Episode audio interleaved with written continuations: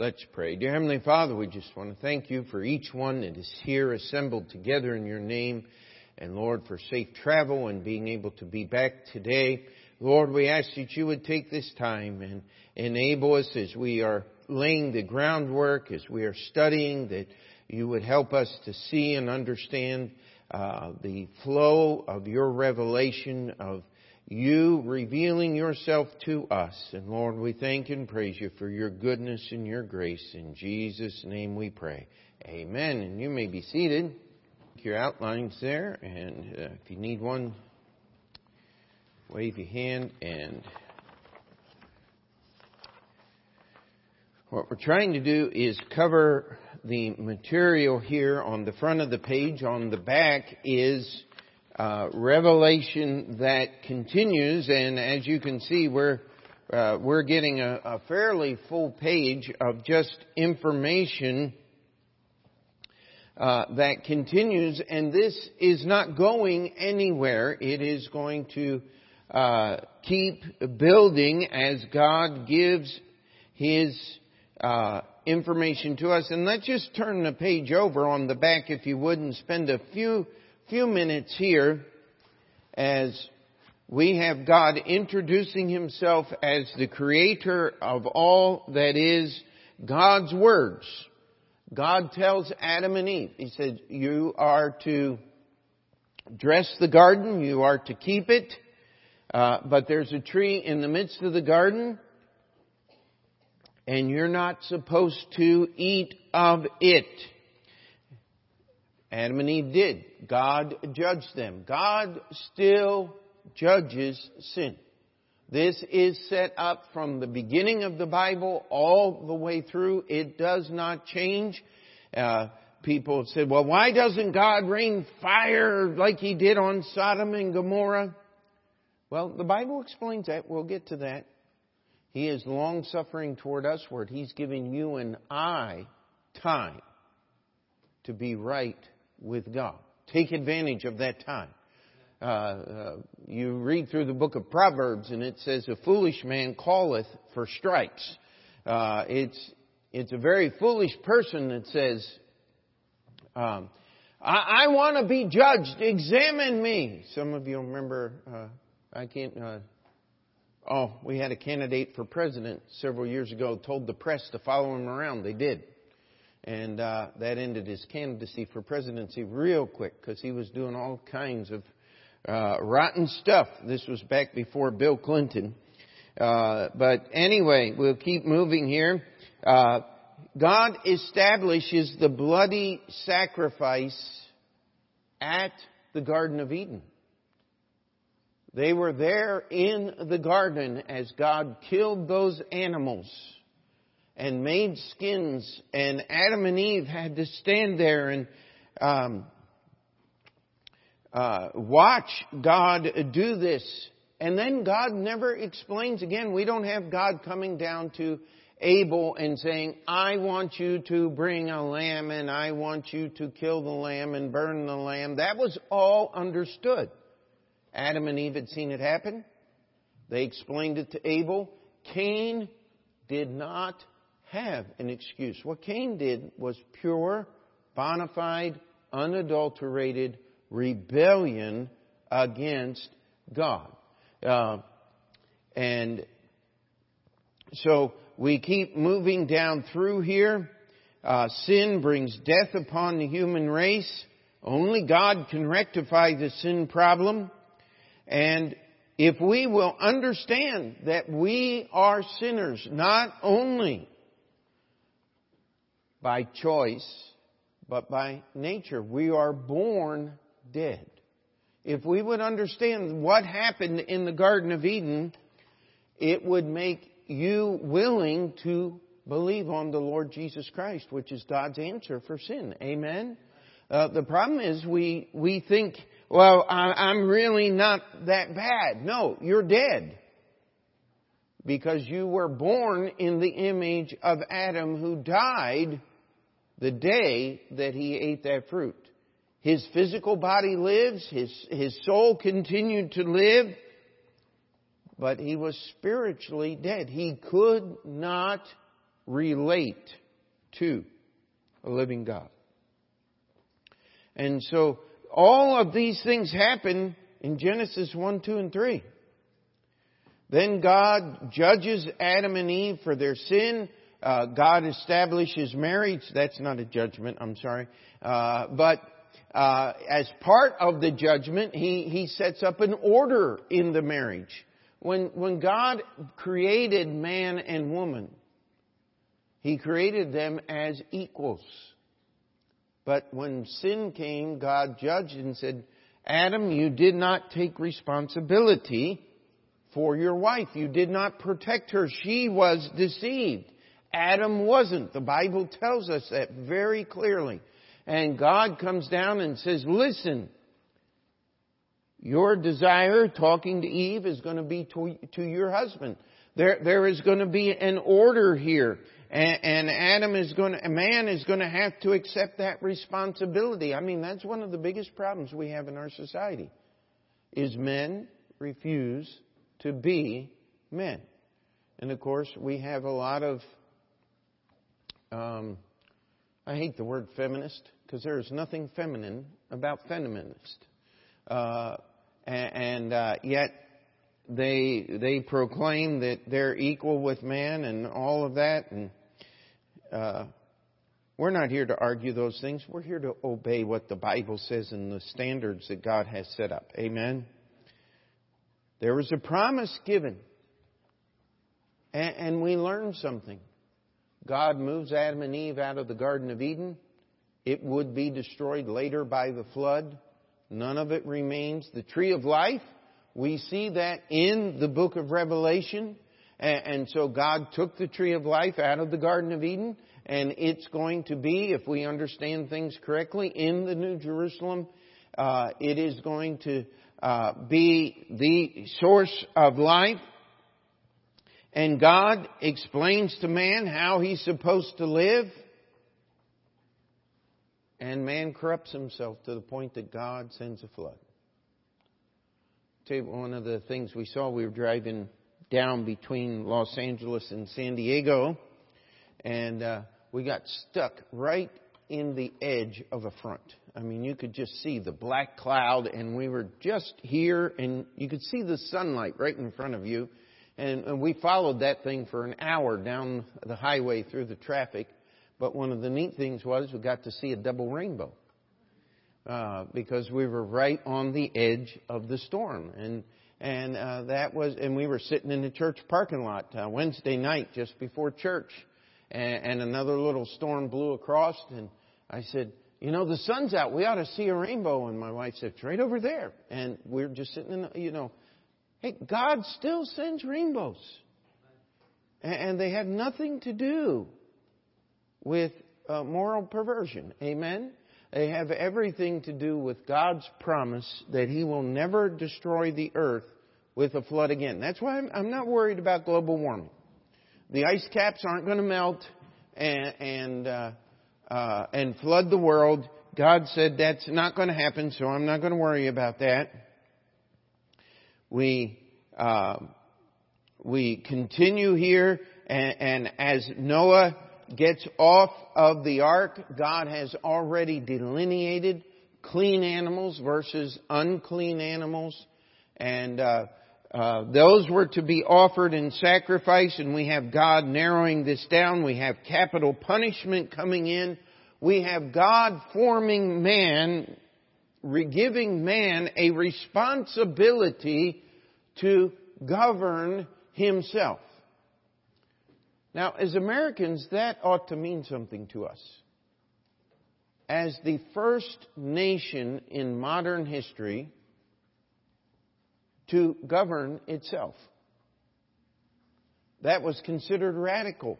The King of England couldn't imagine that anyone could get along, that normal people could deal with the issues of government without a king to tell them what to do. That was part of our problem there. And yet, God established that when Noah got off the ark. You know, how much different could the world be if they just pay attention to the Bible. Amen? And now, after the flood, we have the eating of meat. We have the sacrifice of only clean animals. God makes a covenant with man. One of the problems that often presents itself as we are studying the Bible as a whole, using what we call a dispensational approach, we see the different administrations. If we just took the Greek word and put it in the English language, it's in our New Testament, it's the word economy. It is a complete system or administration of distribution of God's grace. And God continually is giving more and more information. We have the pattern that is set up. God sets His standard. He gives man revelation. And what does man do? Rebel against it. God then judges it. And then God brings more revelation because God is moving. He has a plan here. He is painting a picture. He is teaching us about Himself, things that we could never discern by ourselves. If we study our Bible, Romans chapter 1 tells us we can look up into the sky at night and know that God exists.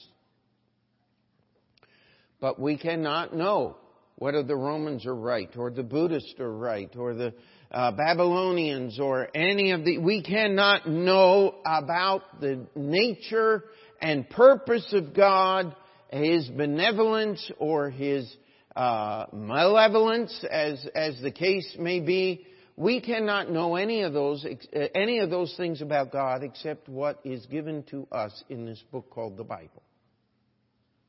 God is trying to teach us about Himself. And any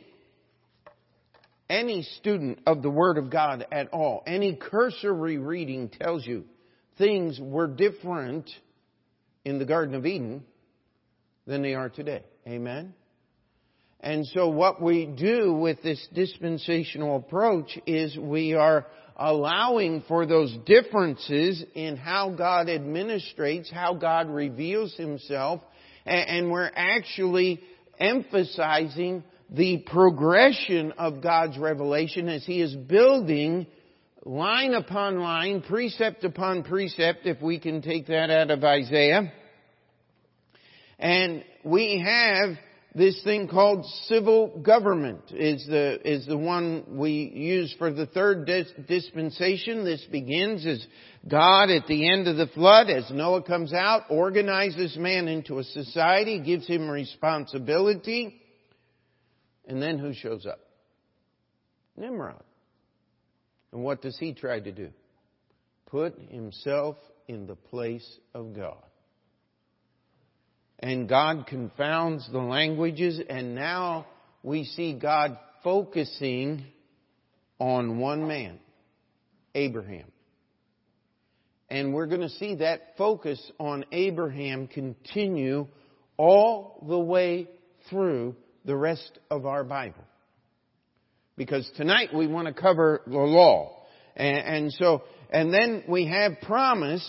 This is from the call of Abraham to the giving of the law in Mount Sinai. And as God had chosen to deal with Abraham and his seed, after him, his family, as it was called in Isaac, and as Isaac's seed was called in Jacob, who later was renamed Israel, the descendants of Abraham through Jacob make up the nation of Israel. And God has chosen to deal with them. And what do we have happening at the end of the dispensation of promise? Egypt enslaving and trying genocide to destroy the Jewish people. They were... What was Pharaoh's last command before all of these things happened? He was going to kill all the male children that were born. You know, you can talk about everything that overpopulation and all of this, but mankind has never been more than one generation from extinction. If we had one generation that did not produce children, mankind would be wiped off the face of the earth.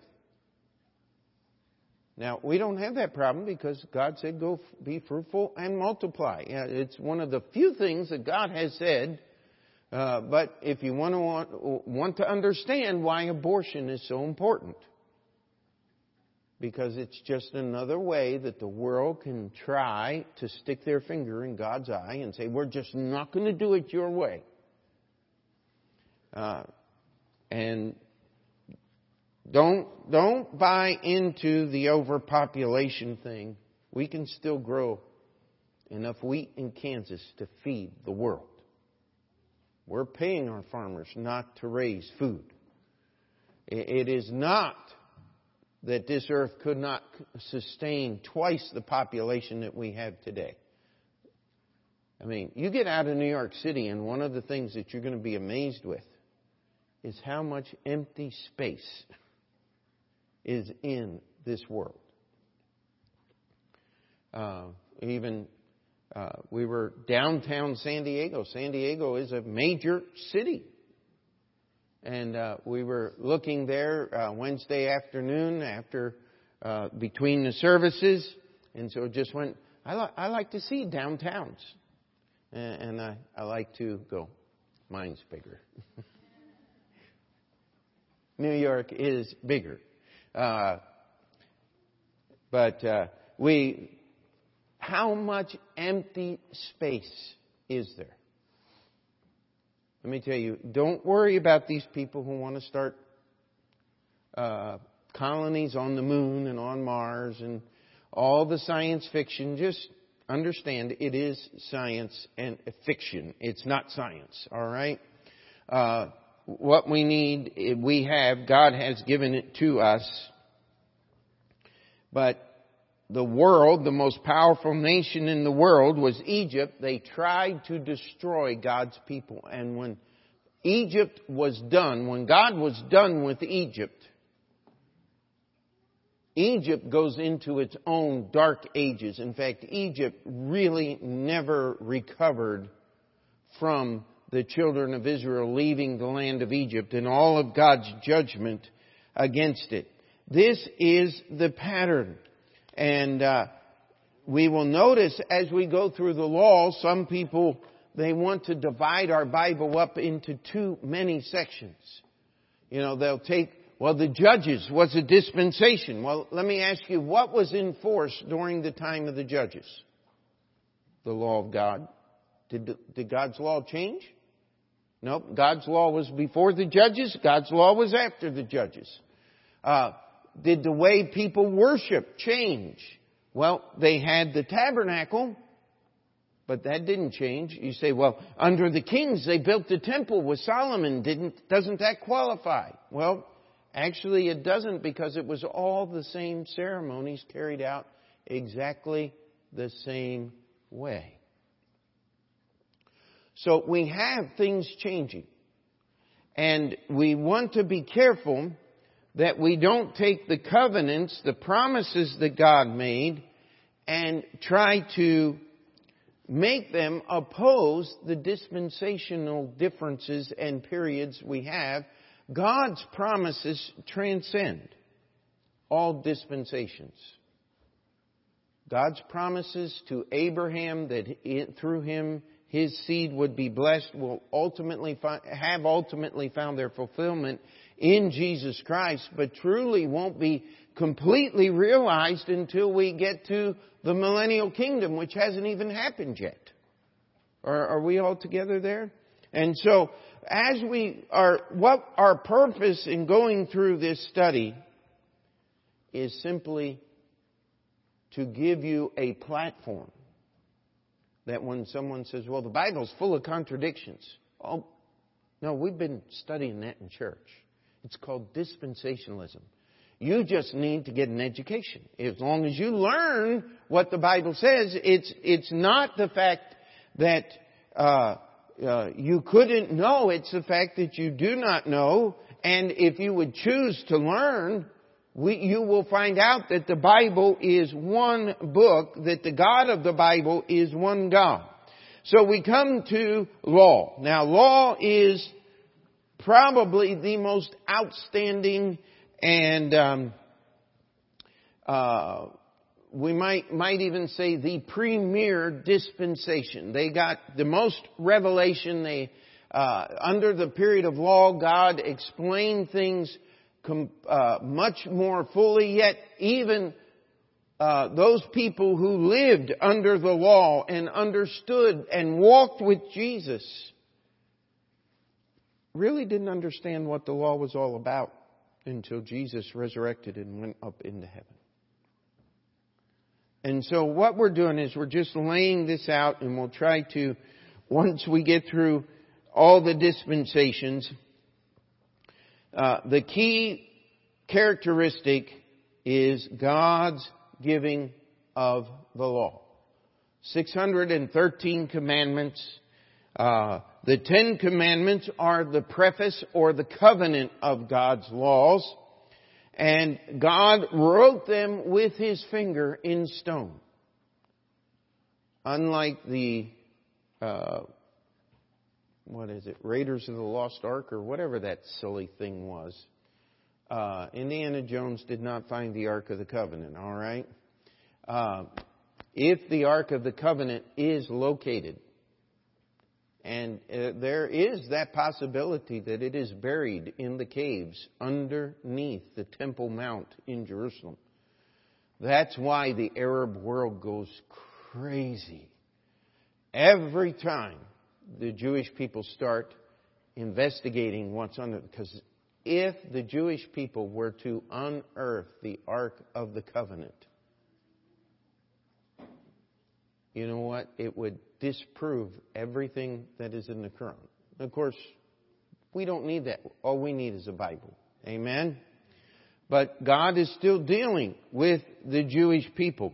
And God gave them the law. The law was written. And in that ark are those tables of stone that God wrote with His own finger. I mean, I don't know about you, but that's something I'd like to see. But if I could see that, would it make me believe more in the Bible than I already do? Absolutely not. We don't need relics. We've got the truth. You know, they found those Dead Sea Scrolls.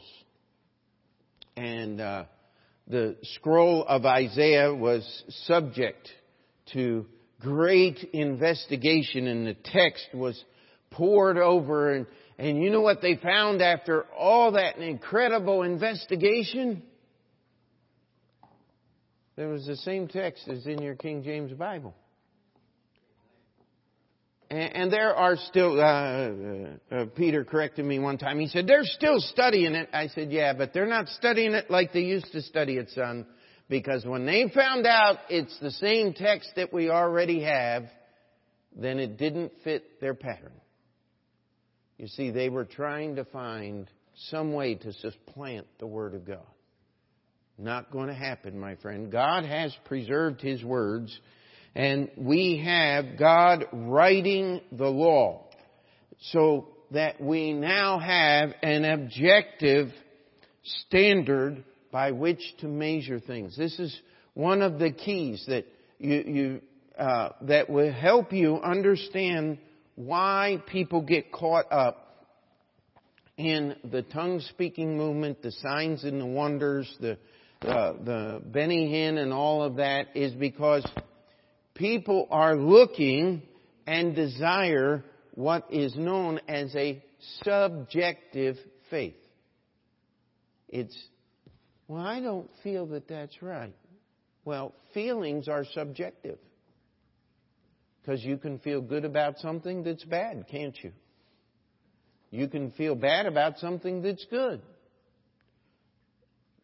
because everything becomes subject to you. And if it's subject to you and your emotions, who actually then sits upon the throne of God?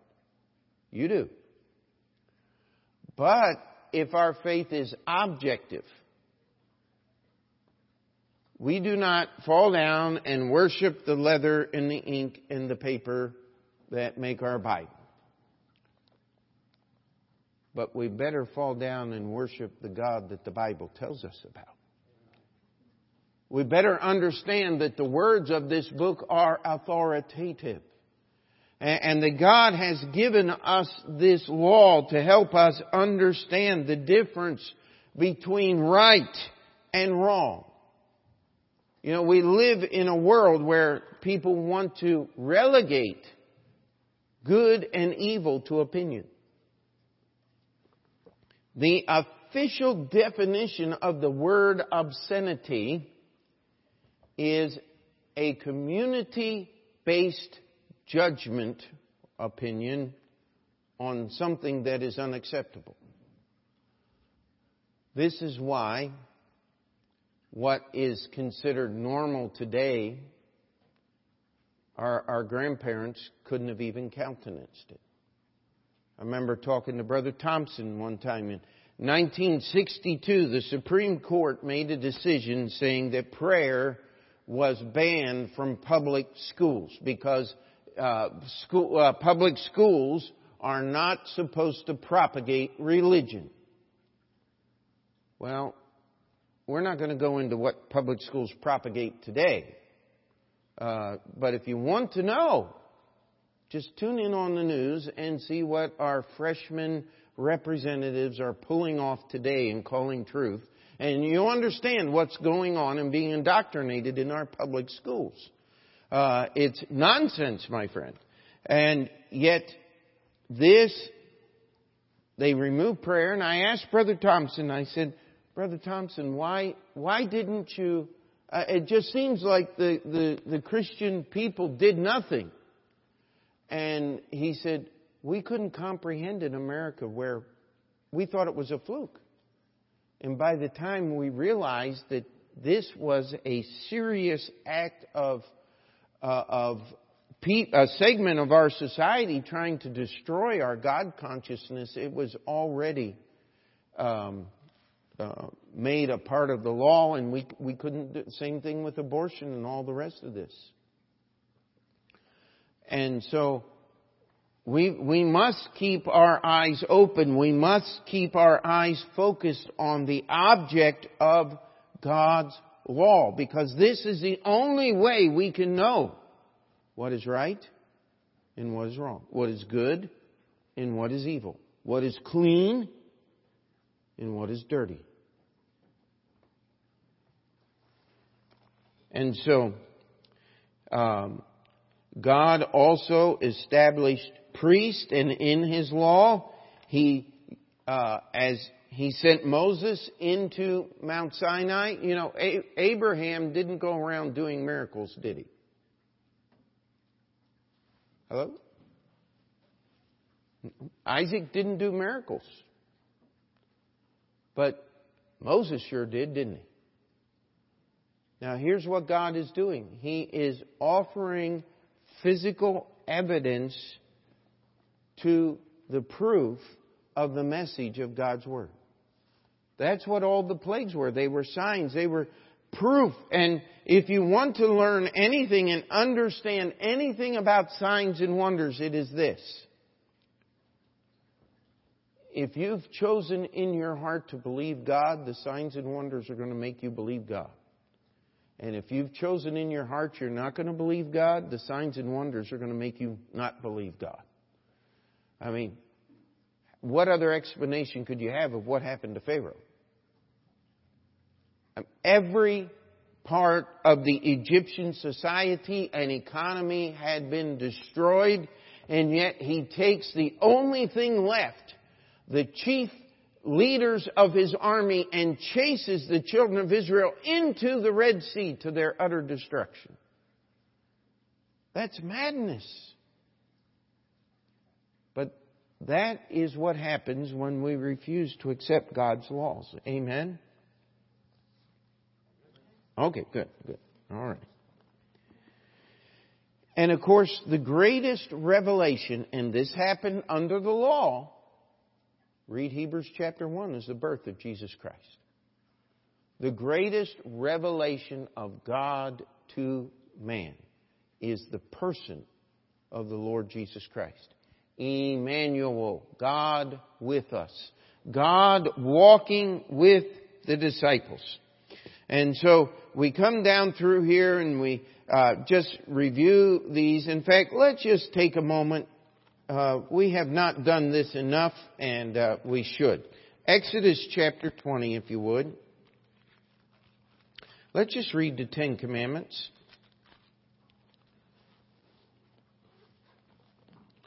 Exodus chapter 20. They're also found in Deuteronomy chapter 5. And God spake all these words, saying, I am the Lord thy God, which have brought thee out of the land of Egypt, out of the house of bondage. Thou shalt have no other gods before me. Commandment 1. Thou shalt not make unto thee any graven image. Commandment number 2, explained. Or any likeness of anything that is in heaven above, or that is in the earth beneath, or that is in the water under the earth.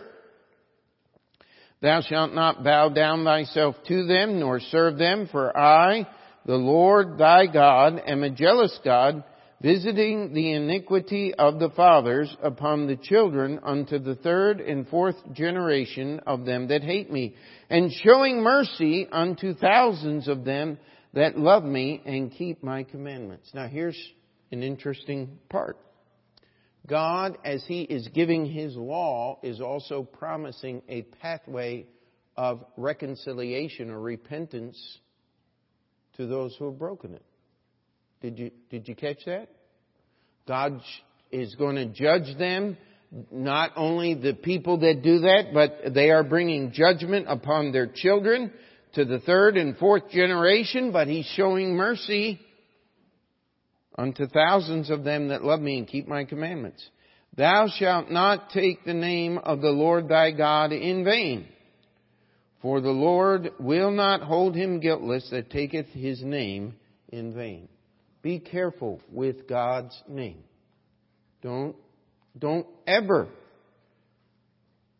say Jesus this or Jesus Christ that or oh my God or any of these things. That God's name is special. We need to be careful with it. I met one person, he tried to explain that, oh my God, was an abbreviated prayer. I said, well, if you could show me one verse in the Bible where God tells us to abbreviate our prayers, I'd be on your side. But there's not one. Don't abbreviate your prayers. If you want to pray, pray. If you're not going to pray, don't pray.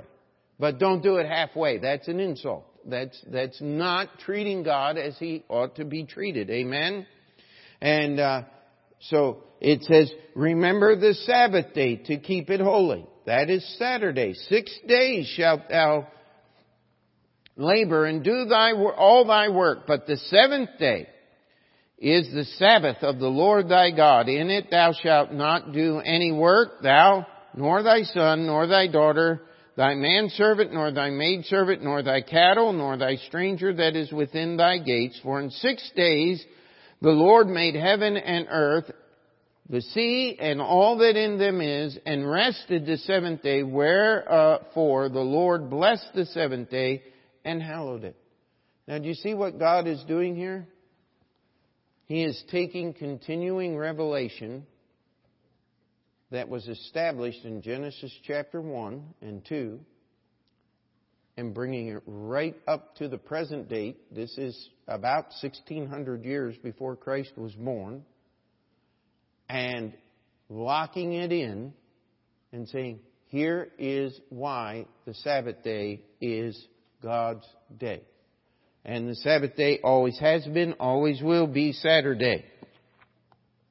Honor thy father and thy mother, that thy days may be long upon the land which the Lord thy God giveth thee. Thou shalt not kill. Thou shalt not commit adultery. Thou shalt not steal. Thou shalt not bear false witness against thy neighbor. Thou shalt not covet thy neighbor's house. Thou shalt not covet thy neighbor's wife, nor his manservant, nor his maidservant, nor his ox, nor his ass, nor anything that is thy neighbor's. And you know what? If we were to enforce that last commandment, Hollywood would just about have to go out of business now, wouldn't it? So would 90% of all advertising, making you want something that somebody else has. Keeping up with the Joneses. That's a phrase that people use. I know the Joneses. They're great people. They live in Cleveland and have been a great blessing to that church and actually to our family over the years.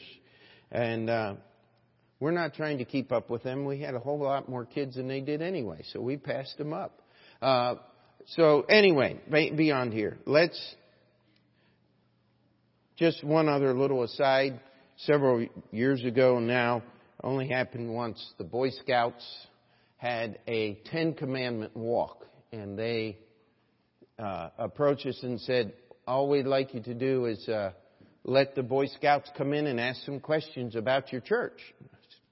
Man, we have no problem with that. Well, I looked at the 10 Commandments, and that was really interesting, because they had obviously been written by the Catholic priest. And you know what he did? He took out the 2nd Commandment, thou shalt not make unto thee any graven image. It wasn't in there.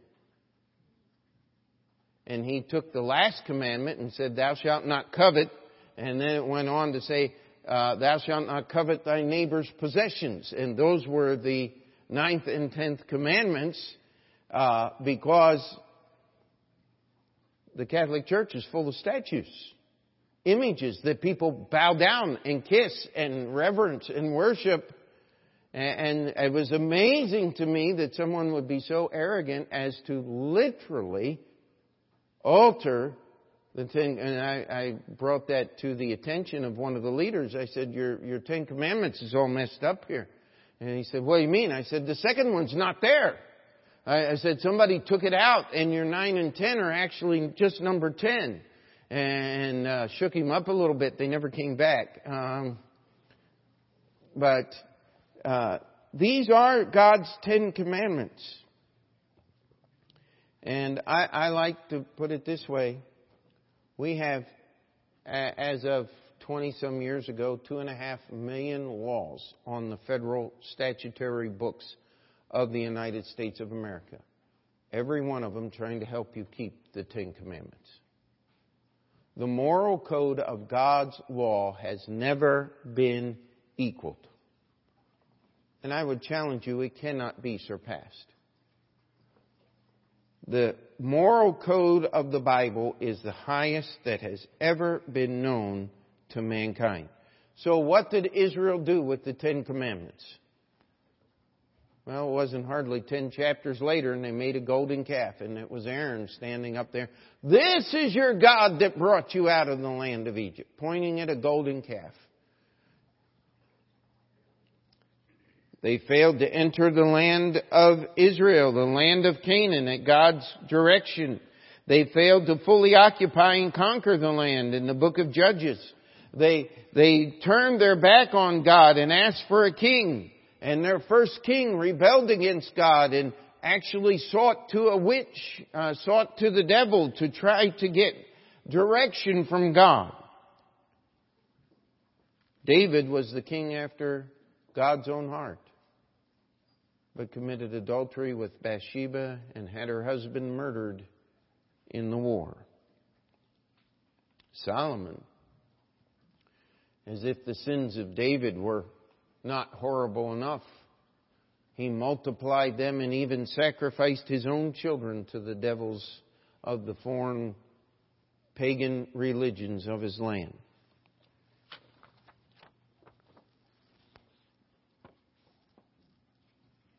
Israel, the northern kingdom, completely forsook God and was removed from this land, never to return.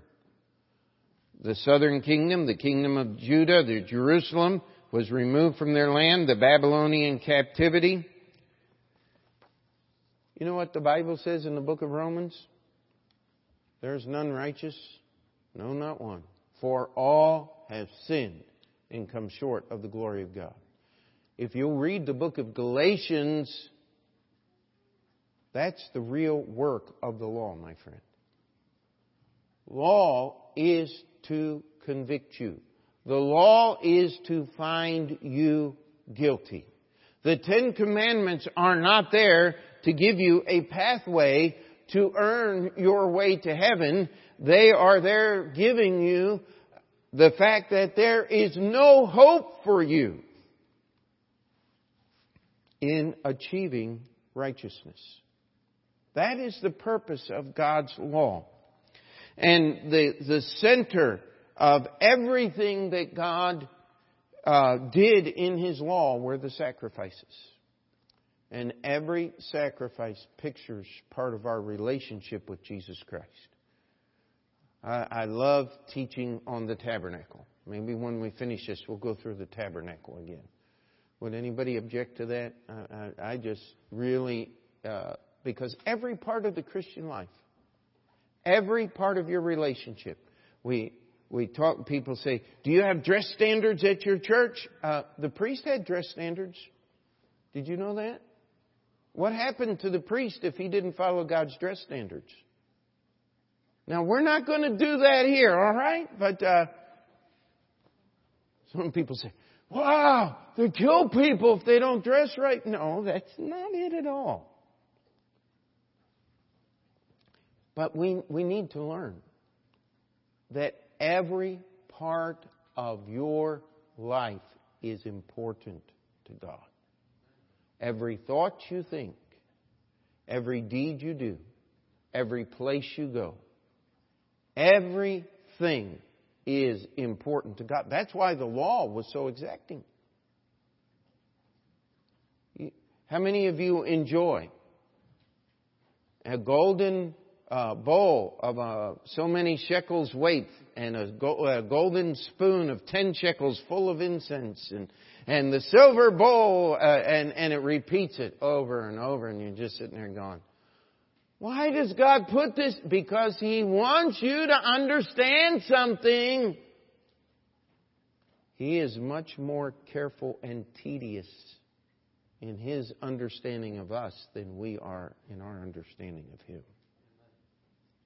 And God would like us to exercise a little more concern, a little more carefulness. Really, you want to understand the Bible term for that. It's called the fear of the Lord, which is the beginning of wisdom and understanding. God put this law in here to teach us how careful it was. God's judgment seems like it was all through the law. No sooner had He given them the Ten Commandments than all of the worshipers of the golden calf were killed and God plagued the children of Israel. And we had all of the judgments in the 40 years wandering. We have the battles. We have everything going on in the book of Judges as the children of Israel would corrupt themselves. And it didn't. It wasn't. I want you to get something about the book of Judges.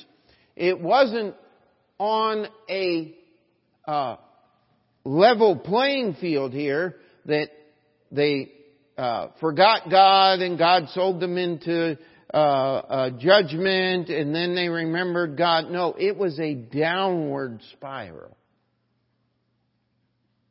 If you had told Joshua in Joshua chapter 1 when he was still alive that the events of Joshua chapter 21 and the end of that book, and the end of the book of Judges would have happened, Joshua couldn't comprehend that Israel would have sunk as low it did from the beginning of Joshua to the end of the book of Judges. Judges was a continual cycle. I think I probably called Joshua Judges and things, but I think you understand what I was saying there, right? And so we have God even removing the land of Israel, destroying the temple in Jerusalem, razing it to the ground. The temple that was rebuilt did not have the Ark of the Covenant in it. The Ark of the Covenant was only in Solomon's temple.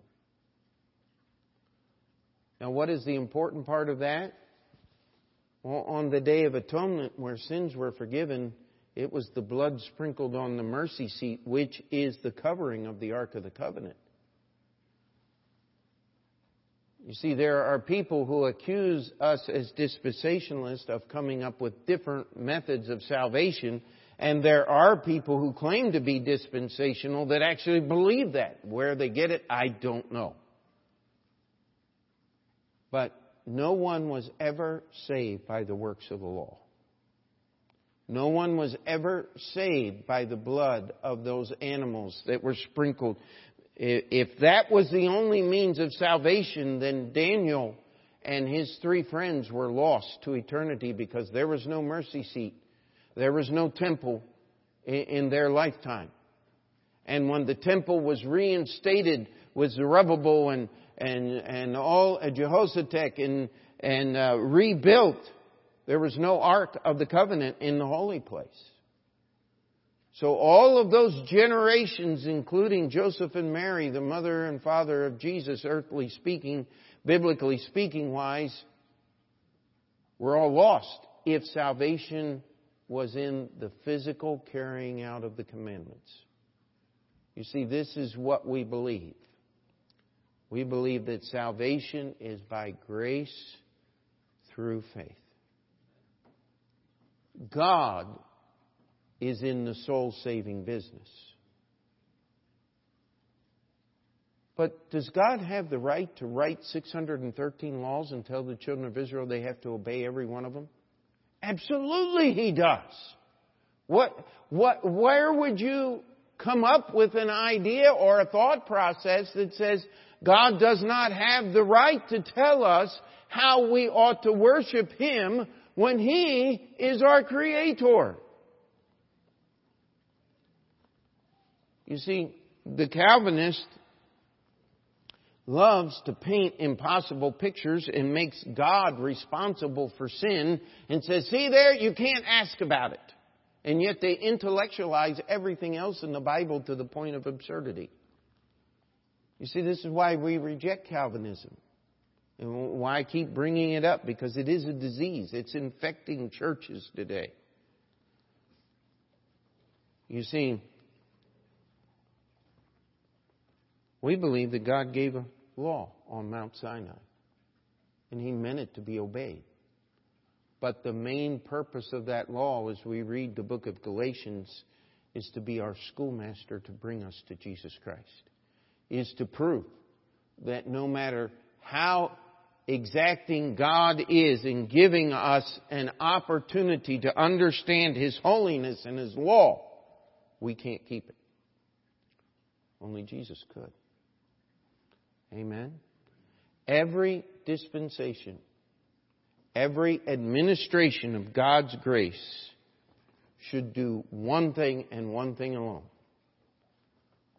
direct us to the fact that God is good and God is interested in saving souls.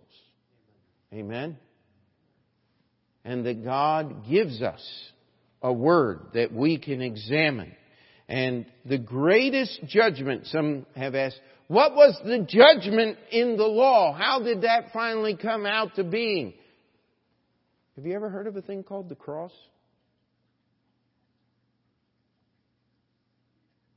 That was the greatest outpouring of God's judgment in the history of mankind. Because when God poured out all of that judgment upon Jesus Christ, read Isaiah 53. Was God satisfied? Was all the world saved after Noah built an ark and the flood was done? Nope. God said, my Spirit's not always going to strive with man. He said, I'm not going to always be here doing this. But when Jesus said, "It is finished" on the cross, God said, "I'm satisfied." There is the great judgment, my friend. And it completes the cycle and makes law another complete dispensation with the other four that we have studied hitherto. And so, Lord willing, we'll be able to lay the rest of this groundwork in the next few weeks, and then we're going to try to just apply it and help give you a solid toolbox for looking at your Bible and being able to understand the Bible consistently, literally, in its context, and keeping the Bible from delving into the world of all these mistakes and contradictions. The contradictions are there because of the imagination of mankind and a misunderstanding of God's Word. And what we're trying to do is help you understand God's Word to the point to where you can see the continuity and realize that those quote-unquote contradictions only exist in the minds of people who've already chosen to reject God's revelation. All God's people said. Let's pray. Dear Heavenly Father, we thank You for Your Word. We thank You for the attentiveness of our people. We ask, Lord, that You would use our time here to build us in the faith and to strengthen our faith in Your Word. And Lord, to cause us to investigate the law of God and to embrace it as David did, and understand that Thy commandment is exceeding broad. Lord, the greatest freedom that we can have is to live within the boundaries of the grace of God. Lord, we thank and love You. And we ask that You would guide us through this study and through these coming weeks in our service for You. In Your name we pray. Before we finish that prayer, we just had the piano play. If you need to come and pray, the altar's open.